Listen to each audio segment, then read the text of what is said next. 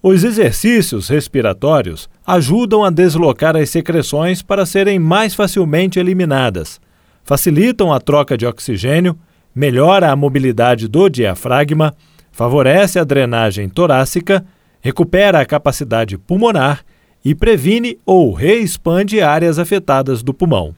Para falar sobre este assunto, nós vamos conversar com a fisioterapeuta Amanda Mendes da Costa Faria, que é professora universitária de terapia intensiva. Professora Amanda, primeiramente gostaríamos de agradecer a atenção e a disponibilidade da senhora em conversar conosco. E eu faço a primeira pergunta, até saindo um pouco do tema da nossa entrevista, mas como a senhora é professora na área de terapia intensiva, eu pergunto para a senhora como é que a senhora analisa e está vendo este atual momento em que nós estamos passando. Bom dia, Jefferson, e bom dia a todos. Gostaria de agradecer também esse convite e poder atualizar um pouco né, a população pouso-alegrense de toda a região em relação à Covid-19, que é um tema muito discutido né, e, e atual. É, nós que estamos na linha de frente ali, Jefferson, estamos sofrendo né, muito, vendo toda essa sobrecarga de trabalho, essa sobrecarga de pacientes, né, muitas famílias perdendo os entes queridos, é, a gente vê pouca recuperação e muitos pacientes é, é perdendo a vida por conta desse vírus. Então está sendo assim um momento muito difícil eu já tenho aí uma carga de 15 anos dentro de terapia intensiva e, sem sombra de dúvidas, é um dos anos mais difíceis da minha vida e que, tem, que com certeza vai deixar marcas assim que tudo isso, se Deus quiser passar, né? Agora, professora, é, a Covid-19, ela, um dos principais órgãos atingidos por ela é o pulmão. E, além de atingir dentro do, do tratamento, também deixa algumas sequelas alguns exercícios. Quais são os exercícios indicados para as pessoas que ficaram com alguma sequela no pulmão? Sim, Jefferson. Então, lembrando, né, que para que tudo isso não aconteça, a gente manter, né, o isolamento social, o uso das máscaras, o uso do álcool gel, né, e porque pós-contaminado, eu digo para as famílias e para todo mundo que a gente entra numa roleta russa, né? Tem muitos pacientes sendo contaminados que não têm comorbidades e, e, evoluindo com gravidade, atletas que não têm né, nenhuma comorbidade e também estão evoluindo com gravidade. Então, a gente não sabe realmente onde atinge e por que atinge é, as classes, né? O qual classe que é mais atingida. E aí, então, é, depois, né, confirmado o diagnóstico de Covid-19, então a gente entra numa, né, numa tentativa de não evolução da piora para da parte respiratória. A gente tem bastante exercícios respiratórios que a gente faz, né? Trabalha com o Trichode, que é um equipamento que faz o fortalecimento da musculatura respiratória. E não só isso, a gente tem muitos exercícios, principalmente os aeróbicos, né? Manter uma qualidade de vida ativa, né? Uma caminhada 30 minutos a cada dia. Então, tudo isso ajuda o pulmão a fortalecer, né? A recuperar. A musculatura de todas as, né, de todo o, o corpo é acometida. Então, a, a musculatura respiratória também. A gente precisa fazer essa reabilitação, esse ganho de força muscular de todo, toda essa cadeia, né? Além da caminhada, tem algum exercício que a pessoa pode fazer em casa para fortalecer essa musculatura? Sim, são exercícios respiratórios bem fáceis que a gente pode fazer, né? São inspirações profundas, são exercícios de, de caminhada mesmo associada a, a, aos exercícios respiratórios que fazem é, esse ganho dessa capacidade pulmonar, né? A senhora poderia citar algum exemplo assim, prático? Sim, são exercícios respiratórios que a gente estende os braços, né? E faz inspirações profundas e solta, né? Tem inspirações que a gente faz fragmentado em dois tempos e solta. Esse também a gente consegue ganhar um pouco de capacidade pulmonar. A gente consegue fazer é, exercícios com pesos, né? Com halteres, para ganhar musculatura e respirações profundas, abrindo os braços. e fazendo sempre inspirações profundas também associadas. E esses exercícios assim de respirações fazem é, faz quantas vezes? Então, são, geralmente a gente pede três séries de 10, né? De 10 repetições. E a pessoa faz sentado, em pé? Pode fazer sentado e pode fazer em pé. Aí vai depender, né, do equilíbrio do paciente e da condição dele para fazer, né? Se ele tiver equilíbrio, tiver bem, ele pode fazer também os, o exercício em pé.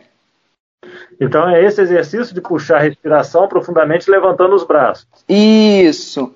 E também o que faz em, três, em dois tempos e em três tempos, né? E segurando a respiração por 10 segundos. Esses são alguns exercícios. Mas lembrando, Jefferson, que o importante mesmo é o exercício aeróbico, né?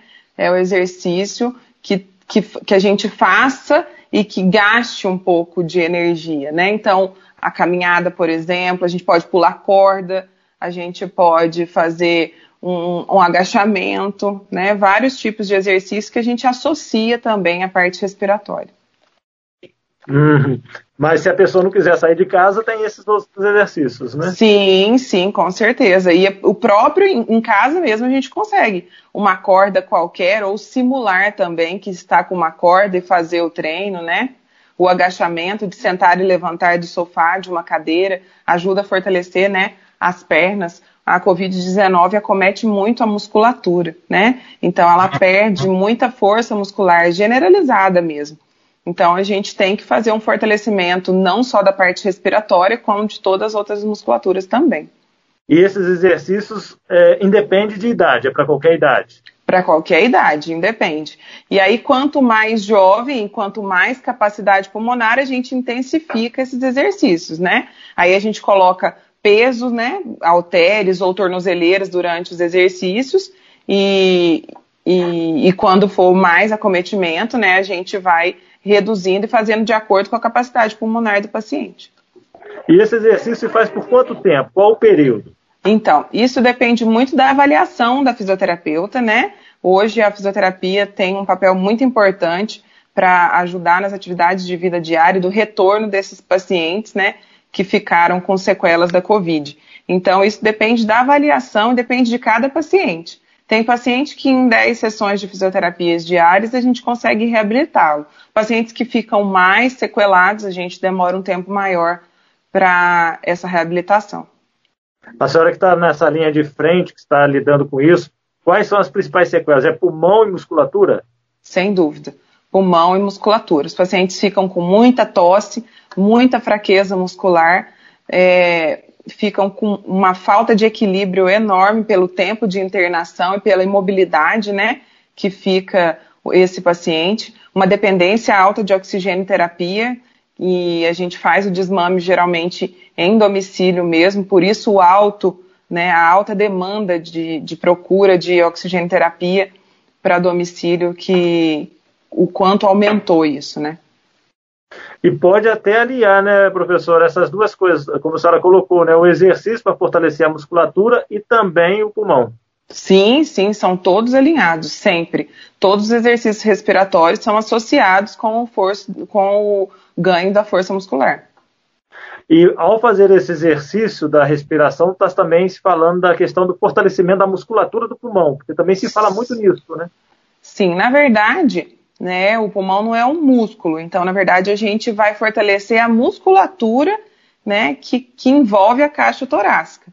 Então, e aí fazendo esses exercícios a gente consegue aumentar a complacência do pulmão, né? A gente consegue melhorar o, o, a ventilação pulmonar mesmo, que é o que faz o acometimento da Covid, né?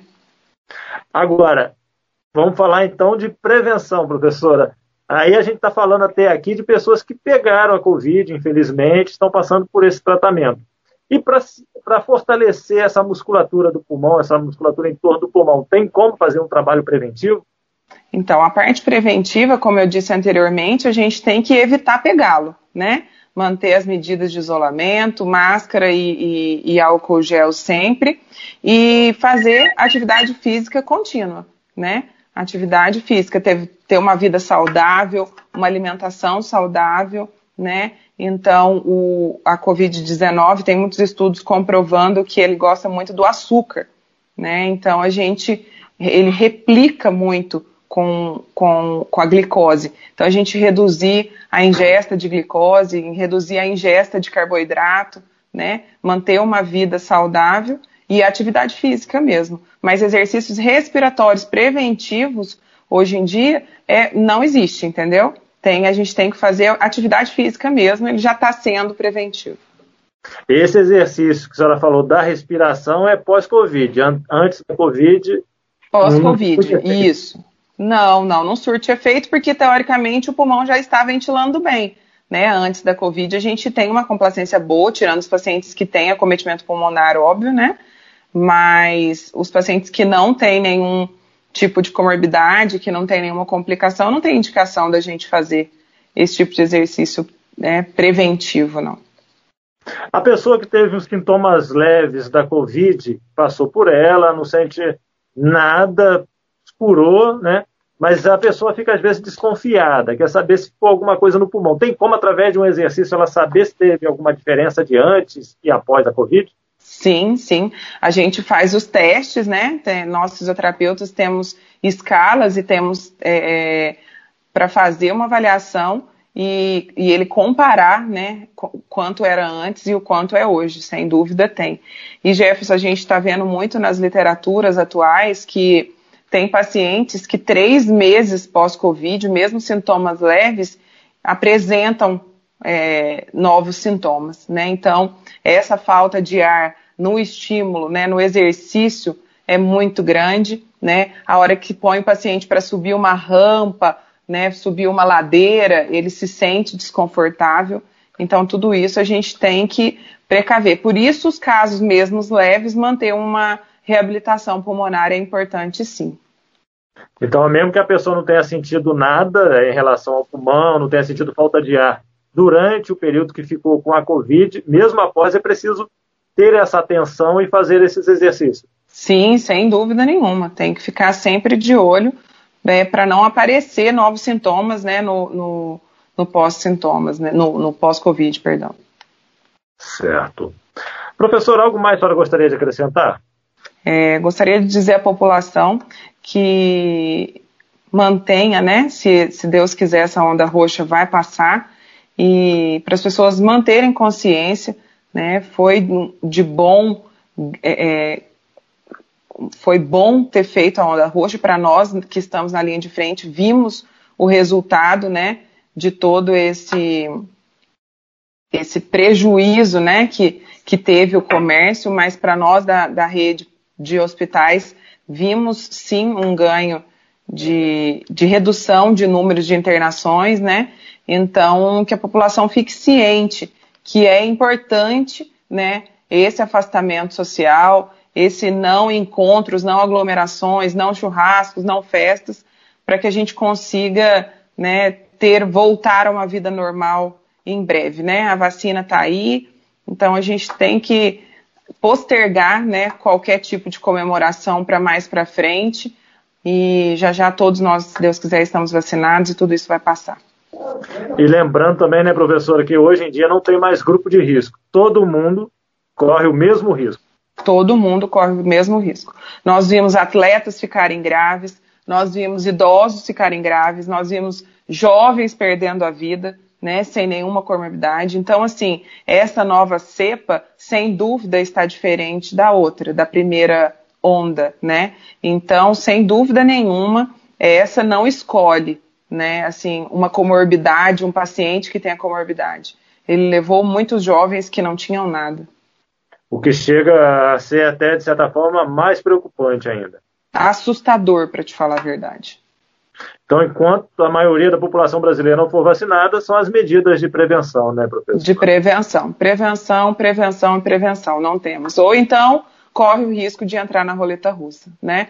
Muita gente desacredita, fala que, né, que a mídia aumenta, que a gente tem né, uma mídia por trás piorando a situação, mas nós que estamos lá dentro e eu que estou há 15 anos vivenciando né, a, esse setor de terapia intensiva, nunca vi algo desse tipo.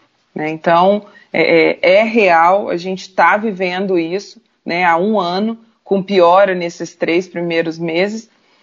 de 2021. Então, é, é, é prevenir mesmo para resguardar os familiares, né?